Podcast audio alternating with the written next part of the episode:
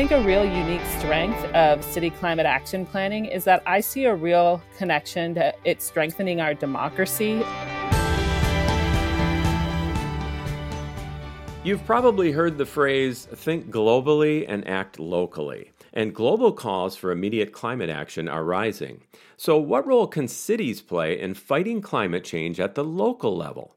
Minneapolis is developing a new climate equity plan, and the city is looking for community input. Kate Knuth is a researcher for the 100% campaign, and she wrote about how cities are taking climate action. Hi, Kate. Welcome to ClimateCast. Good to be here, Paul. Thanks for having me. So, the city of Minneapolis released its first climate plan 10 years ago. I know this because then Minneapolis Mayor R.T. Rybak was our first guest on ClimateCast 10 years ago. Give us a brief overview of the city's new version of the Climate Action Plan. You know, I think in terms of this update to the city's climate action plan, which is now called the climate equity plan, I see a couple big differences. The first is really being explicit about the connection between climate action and building equity, particularly racial and economic equity in the city of Minneapolis and more broadly.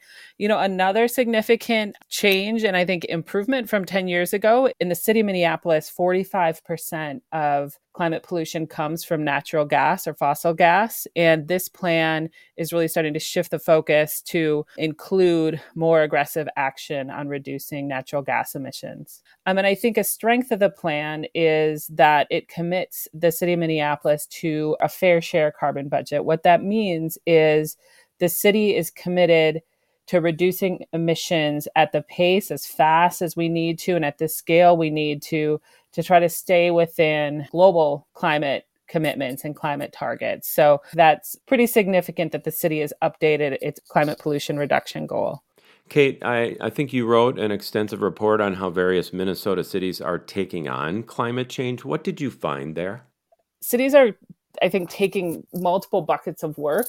Um, one is really ramping up the effort to reduce emissions quickly, as quickly as we need to. And then cities are also a really important place for climate adaptation and resilience work because cities are feeling the impacts of climate change already, like literally outfilling potholes right now or dealing with flooding right now.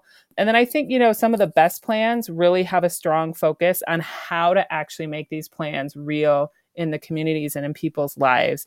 What unique role do you see the cities playing in comparison to other levels of government? I think a real unique strength of city climate action planning is that I see a real connection to it strengthening our democracy overall because people can engage with this big, huge, sometimes overwhelming collective challenge of climate change at a level of government that they're close to, that they can see and feel and touch in some ways. Um, so I think that's a really exciting part of local climate action planning is that it enables people to connect with their neighbors and with their most local government to take action together. So the city is looking for community input on this plan. Uh, for people who want to have a voice in this, when and where can they provide feedback? So the city has a climate equity plan page on its website. If you Google Minneapolis Climate Equity Plan, I think it, it should take you there. And there's a link to the draft plan on that page. There's also a link to um, a survey that folks can fill out.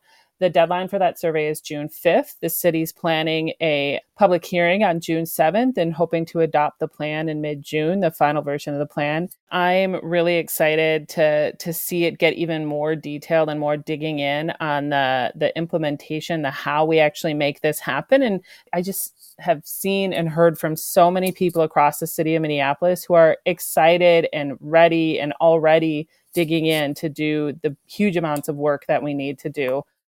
It's a great discussion, Kate, to see these solutions going forward and, and how we adapt to our changing climate.